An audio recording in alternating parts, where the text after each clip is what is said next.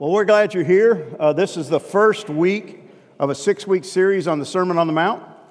And uh, we're going to take, if all goes well, we're going to take uh, two weeks per chapter. And even at that, it's a, it's a jam packed uh, three chapters that we're going to look at. Uh, but that's our goal. That's what we're going to try to do. And so uh, I'm glad you're here. I hope you enjoy it. I've been studying it for months now, and I'm ready to quit studying and start teaching it and talking about it. And so that's what we're going to do. So let me pray for us and then we'll get started tonight. Father, we do thank you for this evening. Thank you for the privilege of coming together as men and being able to study the Word of God together. First of all, I thank you that you make it possible for us to even have the Word of God, that it's, it's something that uh, was done centuries ago and we still have it, and it's still applicable, it's still alive, it's still life changing, and we are grateful, Father. And we're we're grateful that we can, in this country, still come and study it and worship together and pray together without fear. And uh, we don't want to take that for granted.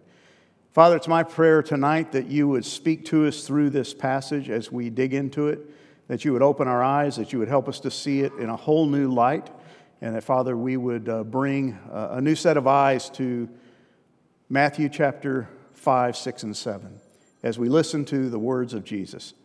And we pray all this in His name. Amen. All right, so we're going to take a look at the Sermon on the Mount.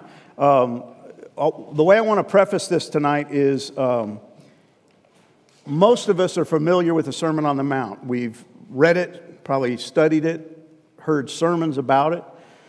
Uh, very few times have I ever heard the Sermon on the Mount um, preached, you know, in its entirety.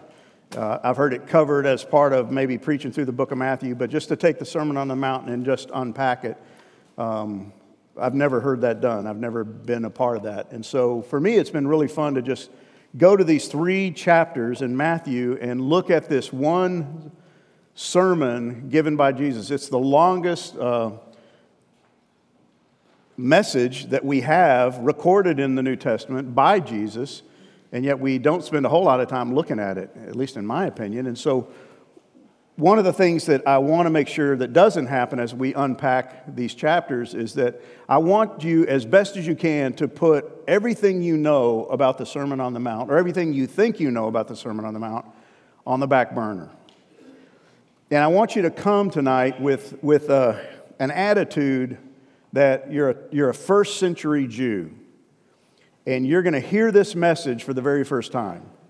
Because in reality, that's exactly what happened. This is a message that Jesus gave, and he had an audience, and that audience heard him say this stuff for the very first time. They were predominantly, if not entirely, Jews. And we'll see that they were made up of a lot of different types of Jews or groups of Jews, and yet they're hearing him say these words. And I want you to start thinking about if I had been in the crowd that day, how would I have heard these words? So, in other words, forget the fact that you're a believer, forget the fact that you're a Christian, forget about the crucifixion, forget about the resurrection, the ascension, forget about all of that because none of it's happened. And you're sitting on that hillside, you're hearing this guy named Jesus from Nazareth give a message. And I, I, on Tuesday night, I taught this out at the West Campus, and I actually showed a video, and I, I can't show it tonight because we're filming this and we don't have permission to show it. But I showed uh, a portion of the movie Life of Brian by Monty Python. And if you've ever watched that movie, um, there's a portion um, where it's the Sermon on the Mount. And it shows Jesus on the hillside, and Jesus is giving the Sermon on the Mount the camera pans back and there's this crowd, and at the back of the crowd is this group of people trying to hear what he said, and they can't understand him. And so when he says, Blessed are the peacemakers, they think he saw, said, Blessed are the cheesemakers, because uh, it's such a distance to where he is. And they get into an argument or a fight. But if you think about it, guys, that's exactly what this would have been like. This would have been one man standing on a hillside speaking to a crowd of people and most of them, so far away, they can't even hear what he has to say. And there are many who believe that the, it was kind of like the telephone game, where the first group would hear it and they'd pass it down to the next group and it'd go, get to the back of the crowd. And probably like the telephone game, it was misunderstood by the time it got to the back of the crowd. But that's the scene we're going to deal with as we unpack this. And just so you have an idea of what um, the area where he gave this message looked like, this is actually the area where he gave the Sermon on the Mount. It's on the north end of the Sea of Galilee. And if you're like me, your picture of the Sea of Galilee or anything in Israel is brown. You know, if you look in the back of your Bible, everything in the back of your Bible is brown.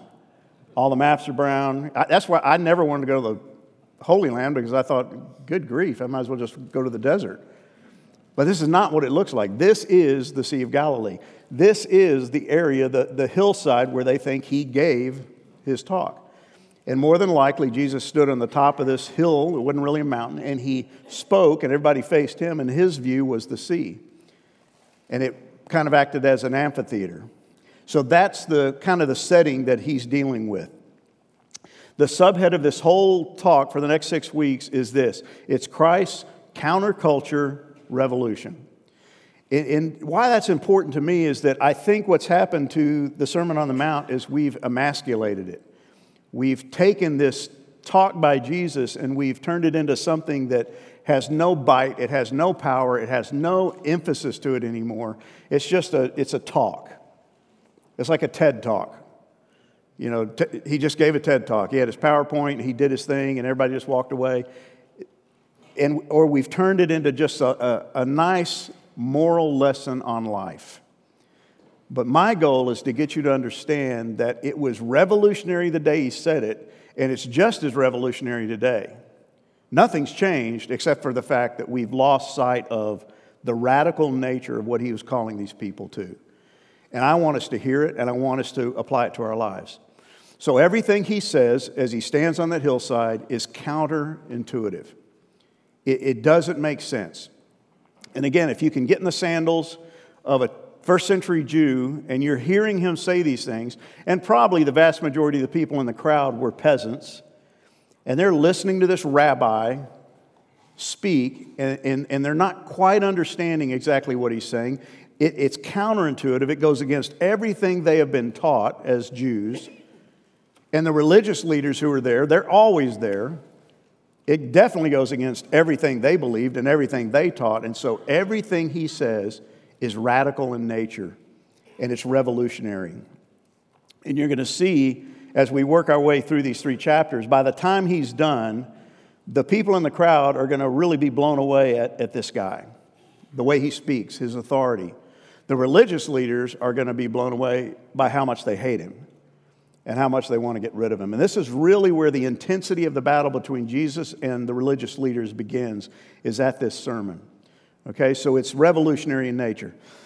Now, to, to set it up, you can't study these three chapters without taking a look at the, the whole book. So, very briefly, what I want us to help us understand is that the key theme of the book of Matthew is the kingdom of heaven. It's all throughout the book of Matthew. It's also the key theme of the Sermon on the Mount. It's sometimes the kingdom of heaven, sometimes the kingdom of God. I believe those are two mutually, um, they're synonymous, they're not two different things. So he's talking about the kingdom of heaven, and, and that message permeates the book of Matthew. So if you start at Matthew 1, verse 1, and you work your way through, you're going to see that the kingdom and kingship is a part of the book of Matthew, and it's definitely a part of the Sermon on the Mount. So you have this idea of the kingdom, the kingdom of heaven. He's going to talk about the kingdom of earth. And he's also going to begin to reveal himself as a king. Okay, and that's going to be really important to understanding what's going on. So if you go to Matthew chapter 1, verse 1, it's that genealogy that you skip. When you're reading through the Bible and you get to Matthew chapter 1, verse 1, you just skip the entire genealogy because you get tired of the begats, right? So and so begat so and so, and so and so, who cares?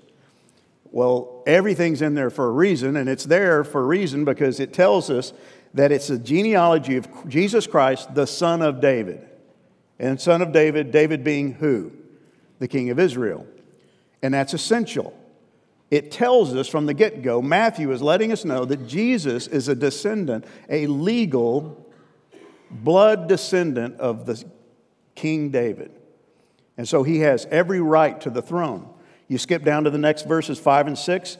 and Salmon the father of Boaz by Rahab, Boaz the father of Obed by Ruth, and Obed the father of Jesse, and Jesse the father of David the king. So you have this lineage of Jesus coming from who? The king, King David.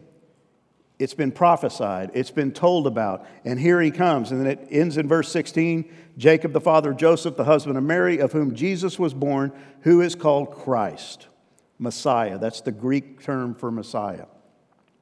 So, chapter 1, verse 1, you start moving your way through the book of Matthew, and it's all about the coming of the king. Okay? And that's important because it tells us in verses 20 and 23 Joseph, son of David, do not fear to take Mary as your wife. This is the angel speaking to Joseph. For that which is conceived in her is from the Holy Spirit. She will bear a son. You shall call his name Jesus, for he will save his people from their sins. All this took place to fulfill what the Lord had spoken by the prophet. Behold, the virgin shall conceive and bear a son, and they shall call his name Emmanuel, which means God with us. So not only is he a son of David, he's the son of God. He's God incarnate. He's God in human flesh. So again, you got to get that through your head because when we start this Sermon on the Mount and he stands in front of those people, he's not simply standing there as a rabbi or a teacher. And he's also not just standing there as a worker of miracles. He is the legitimate heir to the throne, and he is the Son of God, God in the flesh. And so, what he says, if that's true, and I believe it to be true, Everything he says has authority. It's not just suggestions, it's not just a TED talk, it's not just, hey, here's some ideas about how you might live a better life. This is the Son of God, the descendant of David, the next king of Israel, speaking to the people of Israel about life in the kingdom. That's what it's all about. So he's a descendant and also the Son of God. Now, here's the situation going on as we get ready to open up the passage Herod is the king. You know the story of Herod. Herod's on the throne uh, when Jesus comes along as a baby, and Herod is not even a Jew. He's the king of the Jews, but he's not a Jew. He's an Edomite. He is a vassal, he's a puppet of Rome. He was placed there by Rome, and the Jews cannot stand him. And if you've read the story of the birth of Christ and all that happens, you know why they can't stand him. He's vicious, he's mean, and he is not, as far as they're concerned, he's not even a Jew, and yet he calls himself the King of the Jews. So again, what do you got? You've got the descendant of David, the king, the legitimate heir to the throne, and there's an, an impostor, a poser, sitting on the throne acting like he's the king of Israel, but he's not. Who is? Jesus is.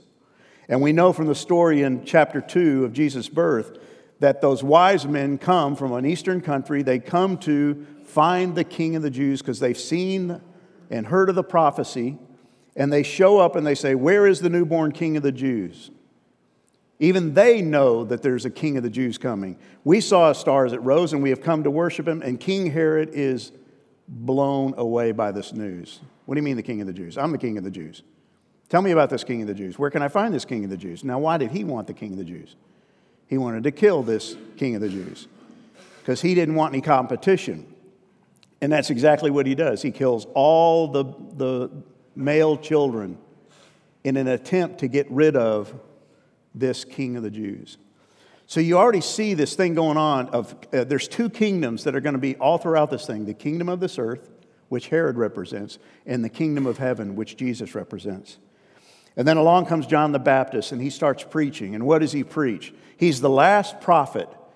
And he has one last thing to say to the people of Israel Behold, the king is here. Repent, for the kingdom of heaven is at hand. He's heralding the coming of the Messiah, the king, Jesus, the son of David, the son of God. And that's his message repent.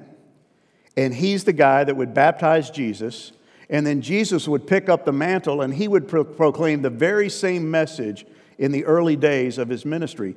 He would say in Matthew chapter 4, from that time Jesus began preach, to preach, saying, Repent for what? The kingdom of heaven is at hand. Now, even then, as he walked around saying this, and as John said it, the people had a hard time. Well, okay, what, what does that even mean? The kingdom of heaven is at hand. They weren't expecting a kingdom of heaven, they were expecting a kingdom of earth. a, a, a new king, another David. And, and so this, this whole message was a little odd for them to understand. Repent, for the kingdom of heaven is at hand. But Jesus is preaching it.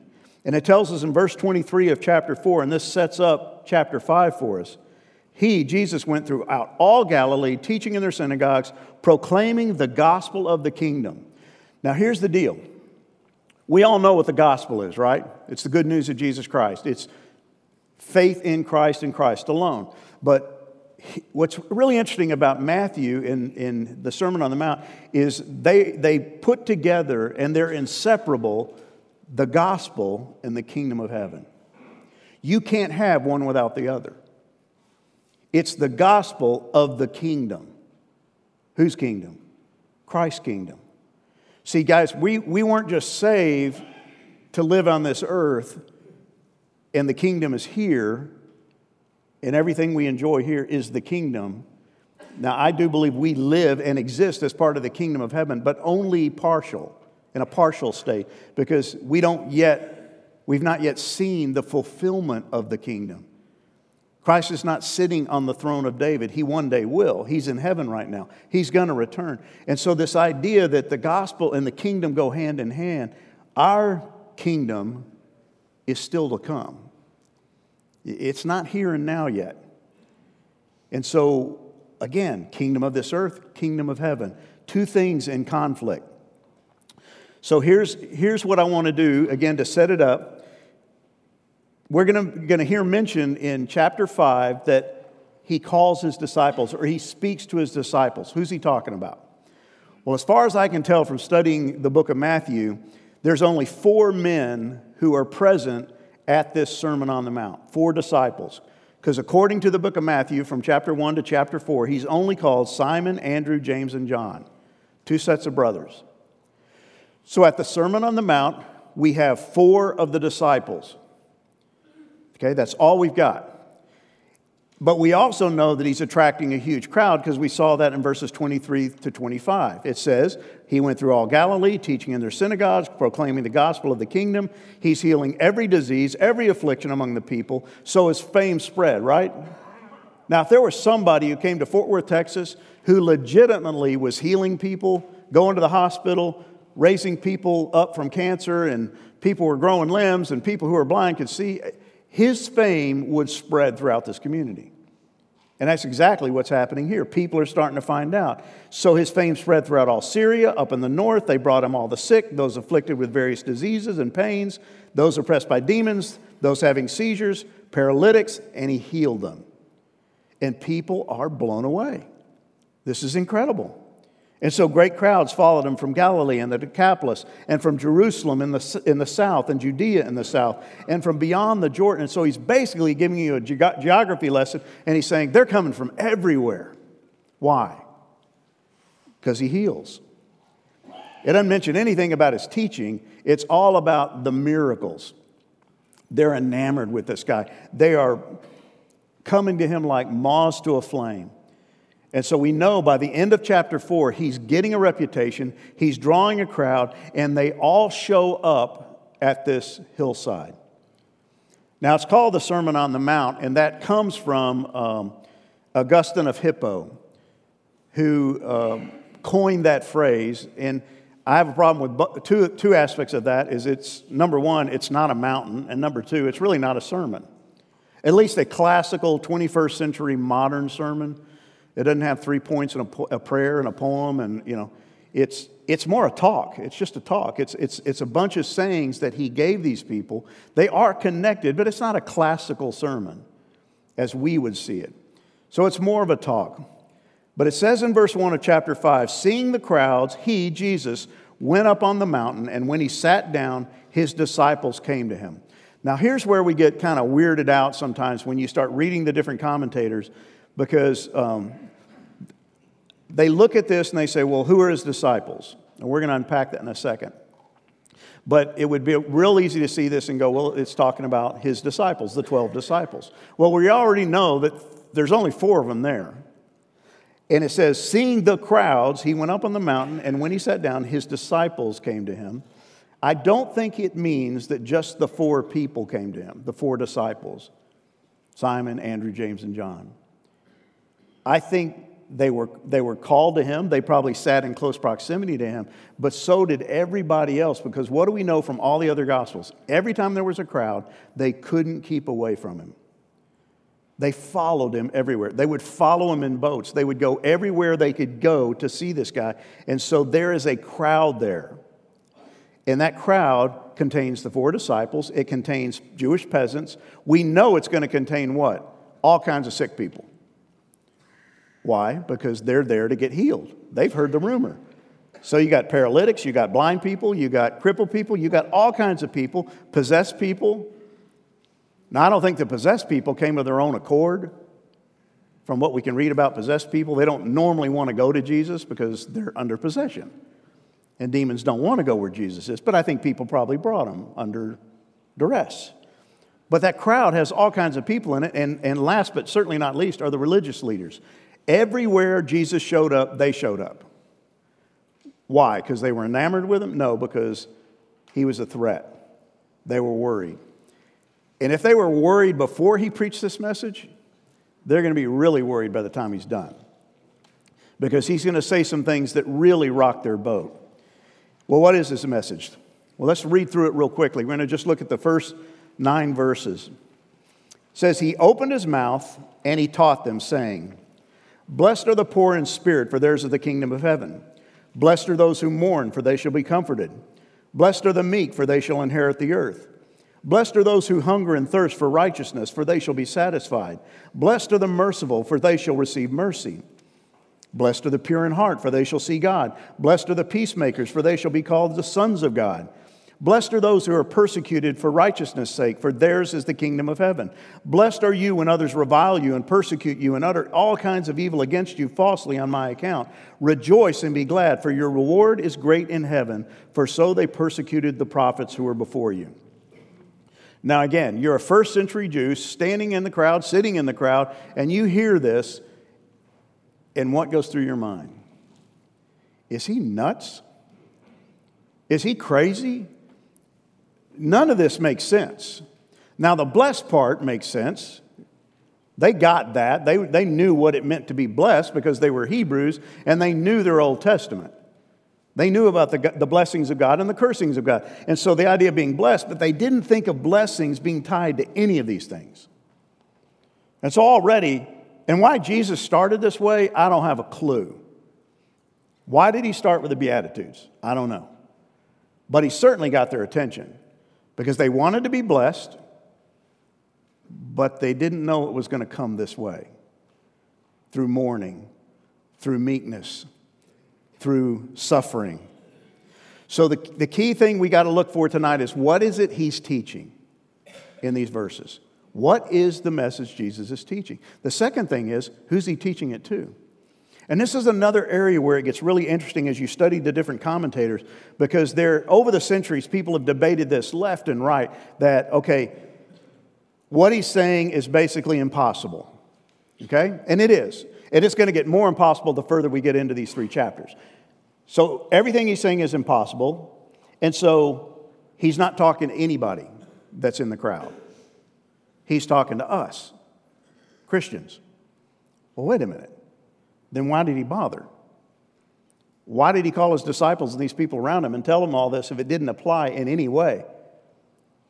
Is it impossible? Yes. Well, who's he talking to? What's the point if he's not talking to them and he's talking to us? I just don't get the logic behind that. So let's look at the who. And to me, this is probably the most important thing for understanding this passage. Is he speaking to Christians? In other words, was Jesus just prophetically speaking, and it's a message these people got to hear, but it didn't apply to them because they weren't Christians, and it just applies to us post cross? Well, the answer is yes, obviously. It does apply to us, but it doesn't just apply to us. In other words, it wasn't something they heard and it didn't apply to them and they just walked away and it didn't matter anyway. It applied to both in a different way. And hopefully you'll see that as we move along. Because here's the question you have to ask yourself if he's speaking to Christians, there's not a single Christian in the crowd the day he gave this talk. Not one. There's four disciples. They are not Christians. They are followers of Christ, and it just began. They don't even know fully who this guy is yet. He's a rabbi. He called them. These are four fishermen, two brothers. They were both fishing, and he said, and to both groups, he said, Follow me, and I'll make you fishers of men. Okay. And they followed him. That's all he told them. And they're at this thing, and he starts talking all this stuff, and they're sitting there thinking, What have we joined up with? Who is this guy? We don't even get what he's saying. So there's no Christians because this is prior to the cross. It's prior to the resurrection. It's prior to the ascension. So he's got four, four disciples and a whole bunch of followers who are there for a whole lot of different reasons. So, what's the point? Is he just talking to us or is he talking to them? I truly believe that Jesus has a point, a method to his madness. The reason he gave, he gave this message to this crowd made up of people who were not yet Christians, but many would be, is he's trying to tell the people of Israel how things are going to be different. That it used to be this way, now it's going to be this way. He's preparing them for the rest of the message because as Jesus moves along this journey towards the cross, he's going to get more and more precise about what it means to follow him and who they are following. Okay, so it's, he's preparing the way for all of this is impossible unless something happens. What's the something? He's got to go to the cross. He's got to die a sinner's death on their behalf.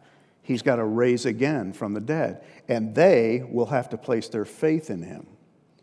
Okay, so he's setting the stage for all that's going to happen. He's, he's talking about the future, but that's not all he's talking about. Even though it's pre cross, pre resurrection, I think he's, he's specifically addressing, yes, the four disciples, but yes, also the rest of the people in this crowd because he wants them to hear and understand. He even wants the religious leaders to hear and understand that it's no longer going to be the way you think it's always been. There's a different means of salvation that what you believe. Even though he hasn't died, even though he hasn't gone to the cross, he's teaching them something totally radical. And it's not, and this is really important, guys, it's not just another set of rules. And that's what a lot of people do with the, the Sermon on the Mount. It's just, well, here's a whole bunch of ways to live life. Good luck with that. I want to see you try it. I want to see you try to live this out without Christ, without the Holy Spirit, without the Word of God and the help of the body of Christ. It is impossible. And that's the whole point. You can't do it, it'll never happen. It's very much in the same way when God gave the law to the people of Israel, and He said, These are my commandments, obey them, knowing full well, according to Paul, that they never could pull it off. It was impossible. And the law of Moses was setting up the need for what? The Messiah. Well, Jesus is going to say even more. It's not just the Old Testament law, it's a whole new way of life that will be the kingdom life expected by God the Father, and it will only come through Jesus Christ the Son. So it's not a set of rules. Everything he teaches in here is impossible. Even these nine Beatitudes, bless this, bless that, bless, it's all impossible. And that's the whole point. Because he's describing a new kind of life. And if you hear nothing else tonight, here's what I want you to hear. You guys, if you're in Christ, you've been called to a new kind of life. And as I've studied this passage, here's what's impacted me. For far too much of my life, I've not been living the kingdom life. And the kingdom life is not you going to church, you coming to a Bible study, you being in a small group, you going to church and worshiping and giving your tithe. That is not the kingdom life. Those are aspects of the kingdom life, but the kingdom life is really something about your heart. It's about a radical change to the way you live. and you know this as well as I know this, there are hundreds, if not thousands, of people in this city every Sunday who go to church, who tithe, who give, who do all the right things, read their Bible, and they are not even in the kingdom. See, we've been called to something very radical. And what he's going to do in these verses is describe for us the kingdom life, the kingdom of God. What does it mean to be a member of the kingdom of God, a citizen of the kingdom of God. And again, if you're a first century Jew sitting in that audience, what do you think about yourself already? I'm already in the kingdom of God. I'm a Jew, I'm a descendant of Abraham. I've got a, I've got a pass, I got a token, I got the golden ticket. I'm already in. And Jesus is going to say, No, you're not. No, you're not, because it's going to require something else. It's going to require heart transformation, not a change in the way you behave. And yet, what so many of us believe as Christians is if I could just change my behavior, if I could just do a portion of what he says in this sermon, I'd be, I'd be okay. And God would love me and I'd probably get to heaven. And, and Jesus is saying, No, that's, you, you don't understand. That's not how it works. That's not what I've come to do. So, nine times in these opening verses, he uses this word blessed. And it's going to be really important for us to understand what this word means, because if you don't understand this word, you will never understand these Beatitudes. And the Greek word is makarios. Now, you've probably heard this word translated as happy. You know, happy are the meek. And, and that, that's not a wrong definition. For many years of my life, that was my preferred definition for blessed because I want to be happy. Who doesn't want to be happy? But it doesn't fit the context. In other words, Jesus didn't come talking about your happiness. And so when he says this word blessed, it can be translated happy, but I think we do it a disservice if we do that. And we minimalize it and we emasculate it because happy is just kind of flighty. You know, it's just one day I'm happy, one day I'm not. Ice cream makes me happy. You know, broccoli doesn't. You know, that's not what this word is. He's not talking about happiness. It really would be better translated to be approved or to find approval. Now, I want you to think about that. Think about how that changes what these things mean. Approved are the meek. Approved are the merciful. Approved are those who hunger and thirst after righteousness. See, approval, the approval of God, is what every Israelite wanted. It's the reason they tried to keep the law. They didn't want to keep the law, they were adverse to keeping the law. Why would they even try to keep the law? Because they so desperately wanted God to approve of them. Because blessing meant approval, cursing meant disapproval. And so, this idea of approval is huge to understanding what we're talking about here. They're not steps to happiness. In other words, I can't take these and just go, well, if I do this, I'll be happy. If I do this, I'll be happy. If I... No, that's not what this is about. It's, it's not about me, it's about Him. Does He approve of me? Am I approved by God? Am I accepted by God? And again, all from the day that the, the, the law had been given, what the Israelites, every living, breathing Israelite, wanted to be approved by God. And the Jews standing in the audience that day when he spoke this message all wanted to be approved by God and never knew if they were fully approved by God. Why? Because they couldn't keep the law in its entirety. So approval is huge. So these Beatitudes are really promises. They're promises about those who have been approved by God. So, what you have to do when you read these is we tend to read them and say, I'm blessed if I do. I'm approved if I do. That's not how these should be read. It's the approved do these things. I am approved by God, therefore I do these things. I'm approved by God, therefore I am meek. I'm approved by God, therefore I am persecuted. Why? Because I've been approved by God. And I'm going to be persecuted just like his son was persecuted. I'm approved by God, therefore I hunger and thirst for righteousness, which is of God. So you got to get the cart before the, uh, the horse before the cart. It's not about works, and that's what many people have turned this into, is just another form of works and legalism. If I do this, if I am meek, I will be approved by God. No, no, no. It's the approved by God who are meek. And see, Jesus is, is really flipping the coin over and saying, guys, you've had it wrong. You've been staring at the wrong side of the coin the whole time.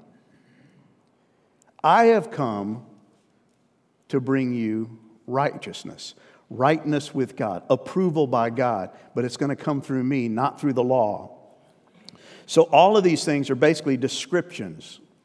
They're descriptions of you. Or let me put it another way they're descriptions of who you should be, what you should look like. So, they're not a list of things to do, they're a list of things that illustrate how you should behave as a, as a kingdom citizen, a son of God. And again, that's going to change the way we look at these. So when you see the poor in spirit, that's a description of a believer. Those who mourn, that's a description of a believer. And we're going to unpack these in just a second to help you understand why they apply to us. And they really didn't apply to these people in the crowd because they couldn't pull it off in their own strength any more than they could keep the law of Moses. And so Jesus is setting them up for what he's about to present. And that's what makes this sermon so incredibly revolutionary and radical. And why it should still be radical today. Is that you look at this and go, well, I can't do this. I don't know the last time I was meek. I don't want to I don't want to suffer. I don't want to be persecuted for righteousness' sake. I don't know the last time I really hungered and thirst for righteousness. But see, Jesus, again, is, is, is coming to present something totally new. This is his first major message, and he's basically telling them, you know, it's no longer about obedience and law keeping, which is how it had been for centuries. And if you go back to Deuteronomy chapter 30, I would encourage you sometime this week, read all of Deuteronomy chapter 30 to get an idea. Again, if you're a first century Jew, you should know Deuteronomy 30 because this is your life. And I'm only going to read a few verses, but this was the life they lived under. Now listen. Today I'm giving you a choice between life and death. Anybody want to take that choice? Here's your choice, life or death. You pick. Well, I know what I'm picking. Well, he goes on. Between prosperity and disaster. Well, I, I'm taking prosperity. He can have the disaster. But he goes on. For I command you, God says, this day to love the Lord your God and to keep his commands, decrees, and regulations by walking in his ways. Okay? If you do this, you will live and multiply. And then what does it say? And the Lord will bless you. See how it's reversed? If you do, you'll be approved by God. That was the mantra they lived under for centuries. And here comes Jesus, and he says, If you're approved by God, you will. You will keep my commandments. Remember, Jesus said, If you love me, you will keep my commandments. How do we do that? Because we've been approved by God. We've placed our faith in Christ. We now have a new capacity. We have the Holy Spirit living within us. This is what makes it all so radical.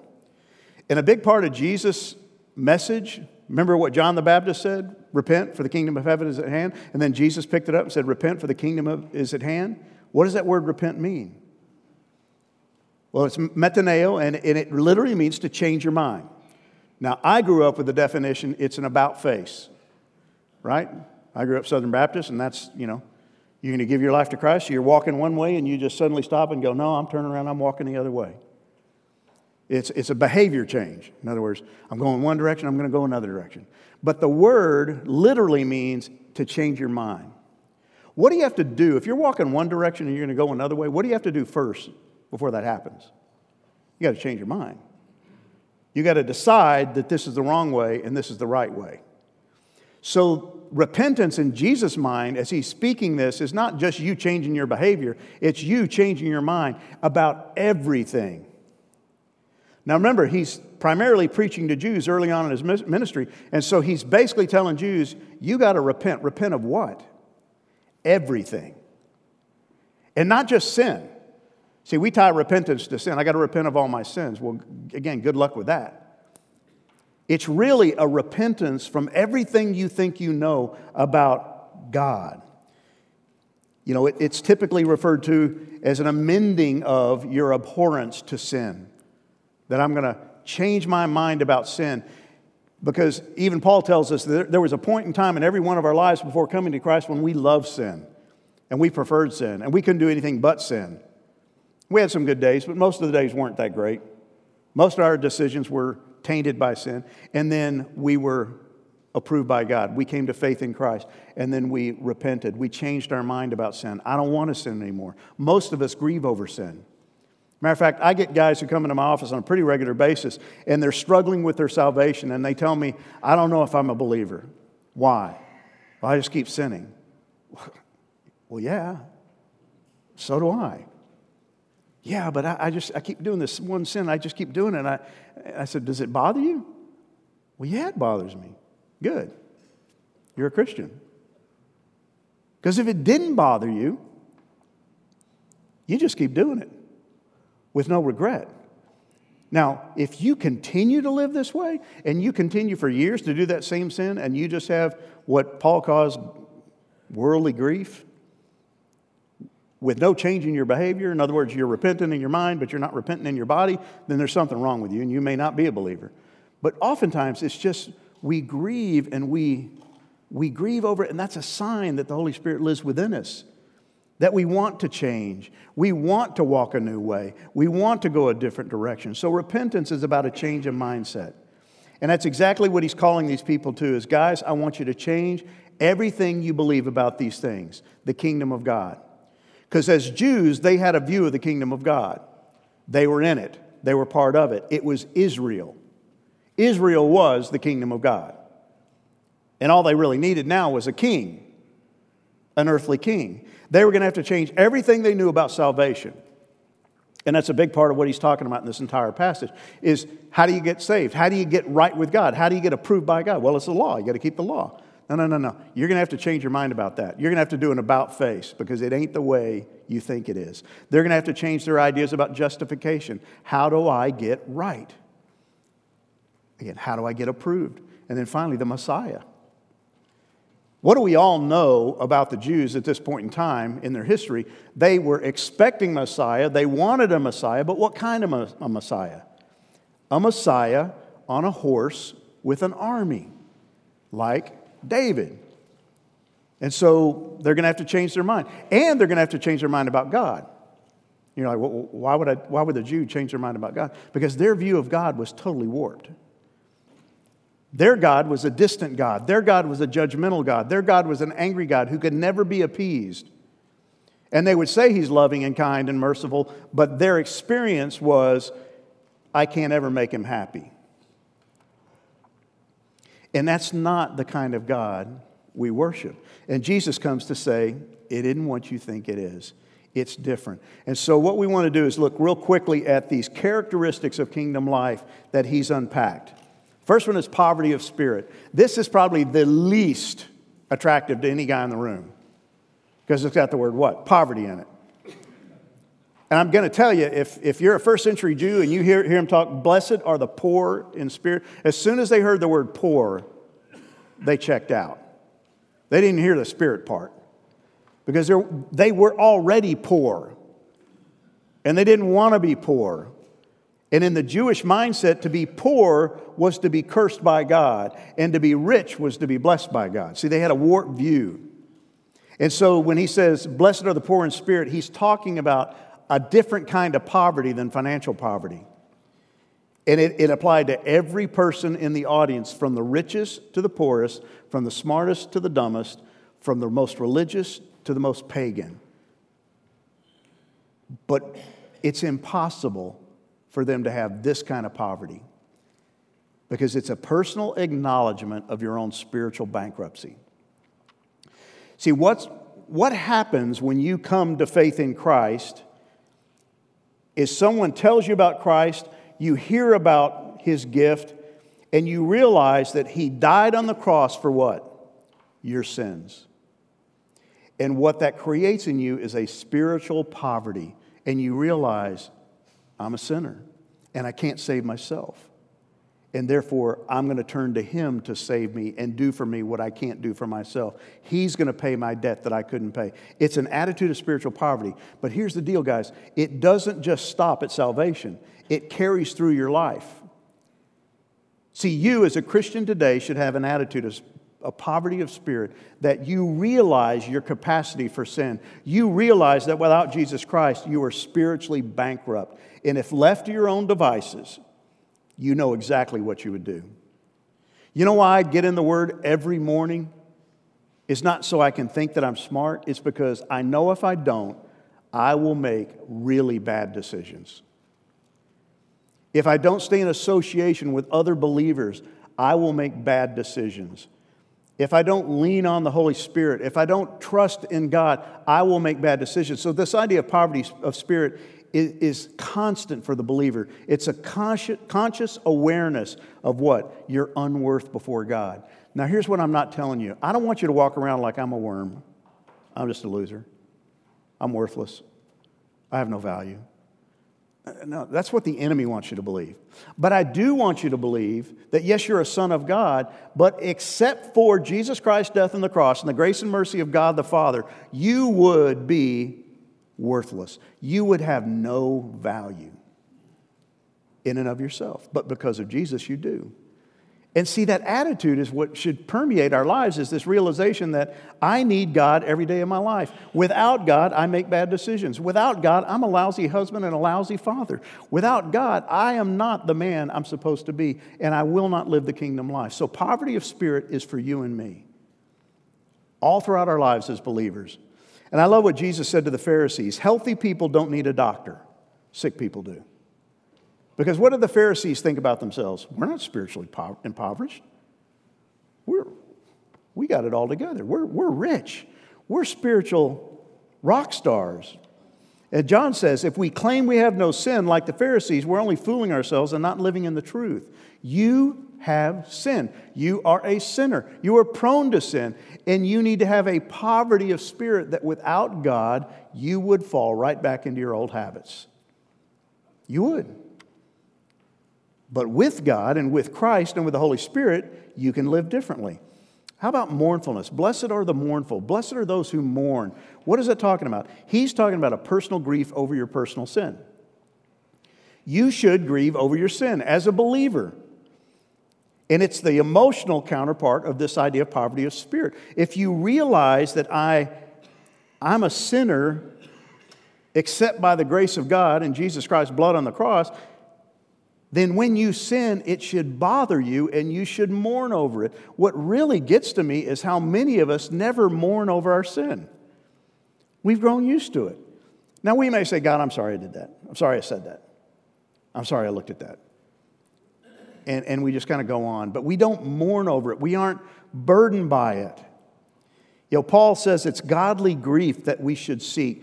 Godly grief produces a repentance that, re- that leads to salvation without regret, whereas worldly grief produces death. In other words, if you've got godly grief, that you're really repentant and sorrowful, it will move you in the right direction. But for too many believers today, we don't know what it means to grieve over our sin. It doesn't really bother us. And we live with this idea that, well, God saved me. He's died, his son died for me, and all I got to do is say I'm sorry, and he forgives me, and I just move on. What if your kids treated you like that? What if your kid wrecked your car, your 16 year old son wrecked your car, walked in and said, Hey, dad, uh, there's a problem with the car. You might want to go check it out. I'm leaving. What do you mean there's a problem with the car? Yeah, it's out, you know, yeah, it's on a tow truck, it's out front. And you walk out there and you look at it and it's totally demolished, and you walk back in and go, Did you do that? Yeah, yeah, take care of it because I need it next week you would smack him down to, you know, where he was no taller than two inches. Because there's no grief, there's no sorrow, there's no repentance. There's, it's just, yeah, you're my dad. You're gonna, you got to fix it. You're the one with the insurance. Can I use the other car? See, that's what we do to God. We treat him like this parent that we don't respect. But no, we're to have mournfulness over our sin. How about meekness? Nobody likes to be meek, right? The Jews most certainly didn't like to be meek. They didn't like to be poor. They didn't like to uh, mourn because it was associated with negative things like death. They didn't like to be meek because meekness in their mind was weakness. But meekness is the controlled desire to see others' interests advanced ahead of your own. Now, think about that. Meekness is not weakness because we know Jesus was meek, and Jesus was anything but weak. Meekness is really power under control. The best example I can think to illustrate meekness is we, we live next door to a riding school, and there's 25 horses, and my kids all grew up riding on this lady's horses. And my youngest daughter was a wrangler in this, this school, and she got to ride anytime she wanted. But my youngest daughter probably weighs 90 pounds, 100 pounds. And every time I saw her get on one of these horses, it would just send like chills up my spine. Like, there's no way you're going to control that horse. And here's the reality my daughter thought she was always controlling the horse, but the horse was letting her control it.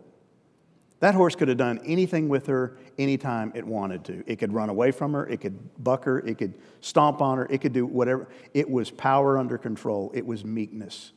This idea of controlled desire to see others' interests advance ahead of your own. Go ahead, get on my back. Go ahead, kick me in the side. Yeah, I'll take you across the park. Yeah, I'll ride around again. Come on, we'll do it. I'd like to eat that grass, but you know what? You want me to? Okay, I'll do that. That's what he's talking about. And it has to do with your relationship with God, meekness towards God, but also meekness towards other men. Willingly sacrificing and living selflessly. Now, that is impossible without Christ. Try it. Try it tomorrow. Just do it in the flesh. Just get up and go, I'm going to be meek today. It won't last 30 minutes. Because when your wife wakes up, when your kids wake up, your meekness is out the window. I'm not doing that for you. I'm not going to serve you. Make my breakfast. This, this is huge. It's the opposite of self assertiveness that I want it my way. I got to get my rights. It's my interest that I care about. No, meekness is it's all about you. I have a hard time just saying that. It's all about you. I don't want it to be about you, I want it to be about me. And yet, I'm called to be meek. You're called to be meek. And then I'm called to have a spiritual hunger and thirst for what? Righteousness godliness, the things of God. It's an insatiable desire for conformity to God's will. When's the last time you had that? When's the last time you, want, you woke up in the morning and, man, I cannot wait to get in the scriptures? You know, if you're like me, most of those mornings you wake up and go, oh, golly, I don't, I don't even know where to start. Oh, I got to get to work and see, it's not even just talking about getting in the Bible, it's, it's a spiritual hunger and thirst. It's an insatiable desire for what? Righteousness. Not the Bible, righteousness, godliness, holiness. And righteousness is the objective of our life. Do you live that way? See, he's describing you. He's saying this should be the picture of someone approved by God. And the analogy I like to use is, is one of food. When's the last time you were starving? and you just, I gotta have something to eat. Or you were really thirsty and you've been working in the yard and you just gotta have something wet. And, and, and what do you not think about? Man, if I could just have something healthy. Man, if I could have some broccoli. Man, if I got asparagus. Man, I, am so, I'm, oh, I gotta have some. No, you want a steak. You want, you want something substantial. You could care less about healthiness. You just want that thing. And that's really what he's talking about. It's that kind of desire. It's, I want righteousness like I want a good meal or a good drink of water when I'm thirsty. I want that and I'm obsessed, obsessed with it. It's the desire to live according to God's will. Do you hunger and thirst for that? See, what he's telling you is that those who are approved by God, who come to faith in Jesus Christ, will have that desire. There's not anybody in the crowd that day who had that desire, not even the four disciples. They didn't hunger and thirst after righteousness. They hungered and thirst after power. Because we know later on, almost two and a half years into the ministry of Jesus, and he's already talking about going to the cross, they're going, Hey, when you start at the kingdom, can we sit in your right and your left? They weren't thinking about righteousness, they were thinking about power, they were thinking about egos. Hunger for thirst, or uh, spiritual hunger and thirst for righteousness is to long for life on God's terms. When's the last time you've had that in your life? How about mercy? I hate mercy. No, I love mercy. I love to receive mercy. I just don't like to mete it out. I'm not a merciful person. Um, my kids will be the first to tell you. But mercy that he's talking about is the gracious and generous response to the mercy of God. When you get mercy from God, what should you want to do with that mercy? Hoard it or give it? You should want to give it. You should want to extend mercy to those around you because you've received mercy. Now, here's the thing about mercy Did you deserve mercy from God? No. Then why in the world are you sitting there going, I'm going to show that jerk mercy? He doesn't deserve mercy. He's a jackass. I hate that guy. And I have every right to hate that guy. Well, so did God with you. And yet God showed you mercy. And so those who have been approved by God and received the mercy of God through the, birth, through the death of Jesus Christ are willing to extend mercy to others because guess what? We're all in the same boat. And he's not teaching you that you don't get mercy, from God until you extend it. See, that, that's backwards. It's those who have received it are willing to share it with others because guess what? I didn't deserve it, so I'll share it with you. It's a natural response. I'm undeserving. Well, guess what? So is everybody around me my wife, my kids, my coworkers, my neighbors, the guy who cuts me off on the highway. I'll show him mercy. Why not? Because that's the way people approved of God live. Wholeness means purity of heart. Loving God by giving God every area of your life. This is probably the hardest one for every guy in the room.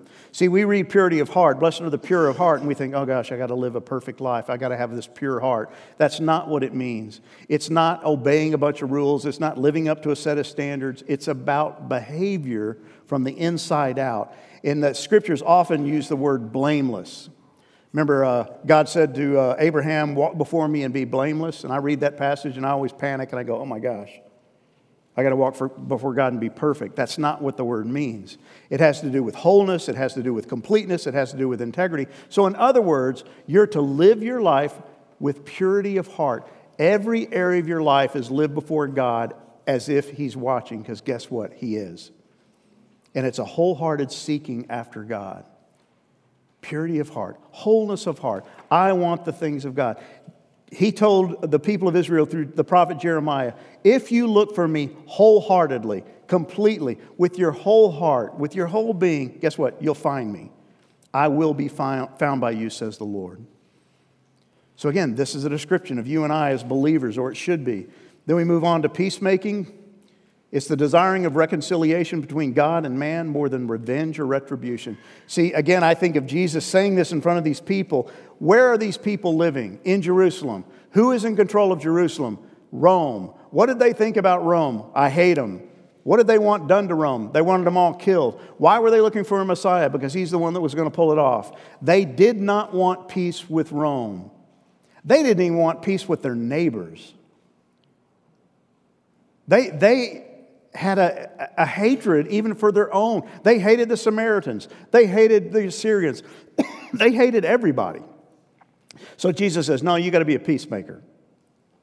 And I know this about many of you in the room without naming anybody, but you hate peacemaking too. You'd rather hate somebody than make peace with them. You'd rather spite somebody, but see, we've been called to something different. We should want what God wants. What does God want? Well, it's pretty clear that God wants peace with mankind because why did He send His Son? That we might be made right with Him. So, what does God want? God wants reconciliation. He wants peace with men, but He also wants men to have peace with one another.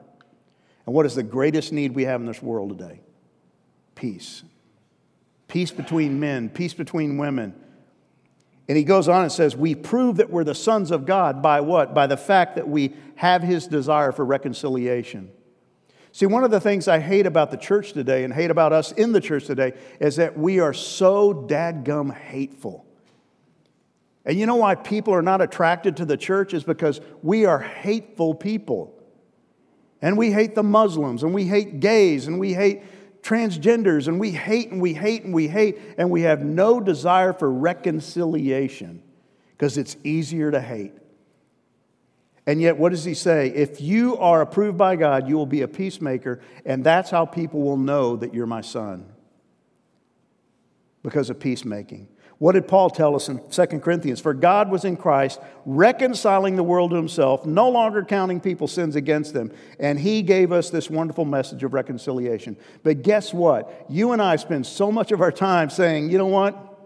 I'm going to count every one of that guy's sins against him because he deserves it and we keep a list and we count it twice and we, we have so much against so many people, and yet God sent his son to die for the world. And we're to want what God wants reconciliation. And then he wraps up these things with the most famous one, the most despised one. You're going to be hated by the world. You will suffer. You will be ridiculed, persecuted.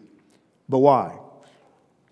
You'll be persecuted, reviled, and slandered, all for the sake of Christ, not for your stupidity, not for your sinfulness. I get persecuted sometimes just because I'm an idiot. It has nothing to do with Jesus Christ and my faith in Jesus Christ. But he's saying if you are approved by God, if you are a believer in Jesus Christ, and he's trying to tell these people that that day is coming for many of you, and when it does, you will be persecuted, you will be reviled. Keep your eye on the future.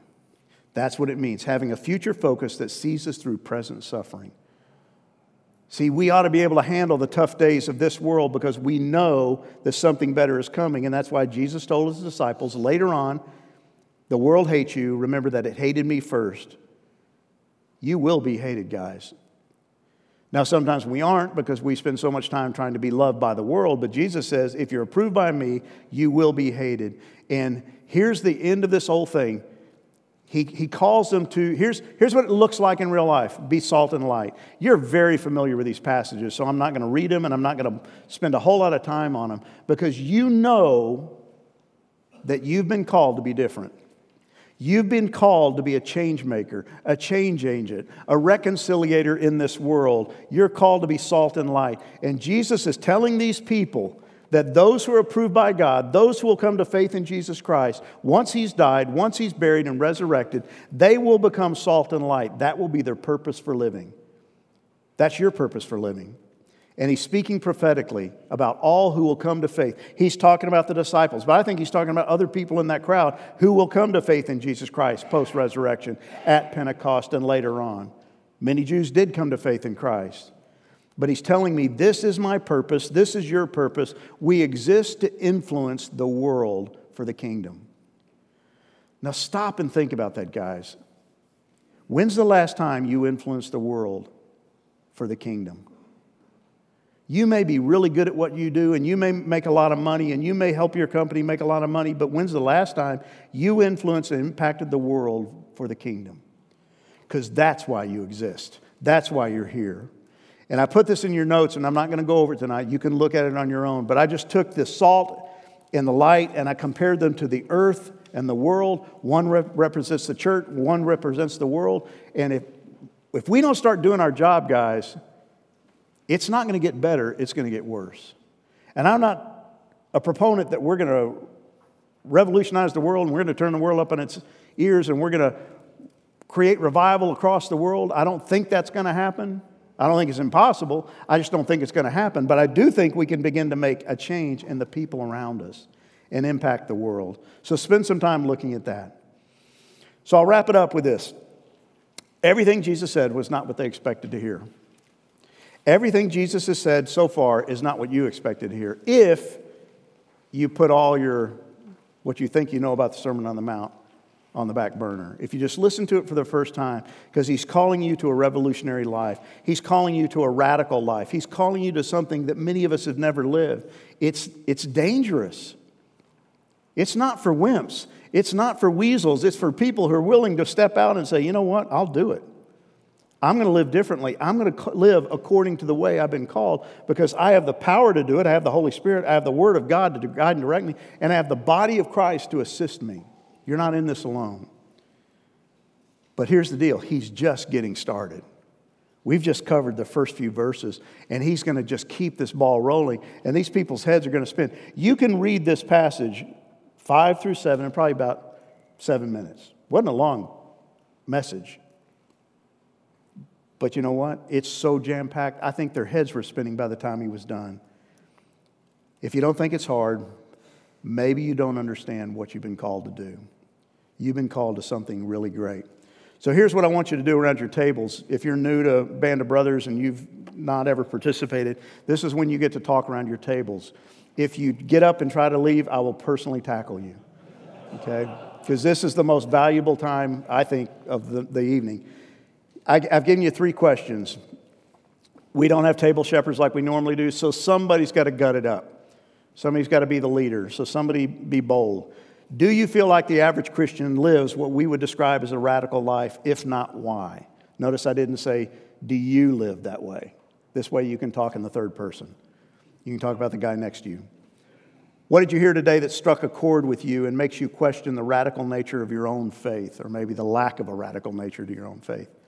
And finally, discuss whether your life is salt and light where you are in your community, in your home, in your workplace, in your neighborhood. Let me pray for you, and then you guys spend some time with this, and then we'll see you next week. Father, thank you for these men. I pray that you would take this time around the tables, that guys would open up, that they would share. The Father, we take all the pretense, all the posturing, that I got all the answers, and I know exactly what He's looking for, and that, Father, we would just admit that we don't know and that we don't live like you've called us to live. Our lives are not radical like they should be, and that we are not living as part of a revolution like you've called us to. Father, we are agents of change. We are your emissaries on this earth. We are members of the kingdom of God, and we should live like it. We have been approved by God, and we don't have to do anything to earn your favor. But we do need to live like who we are sons of God. So, Father, we give you this time and we thank you for the opportunity. We pray this in Jesus Christ's name. Amen.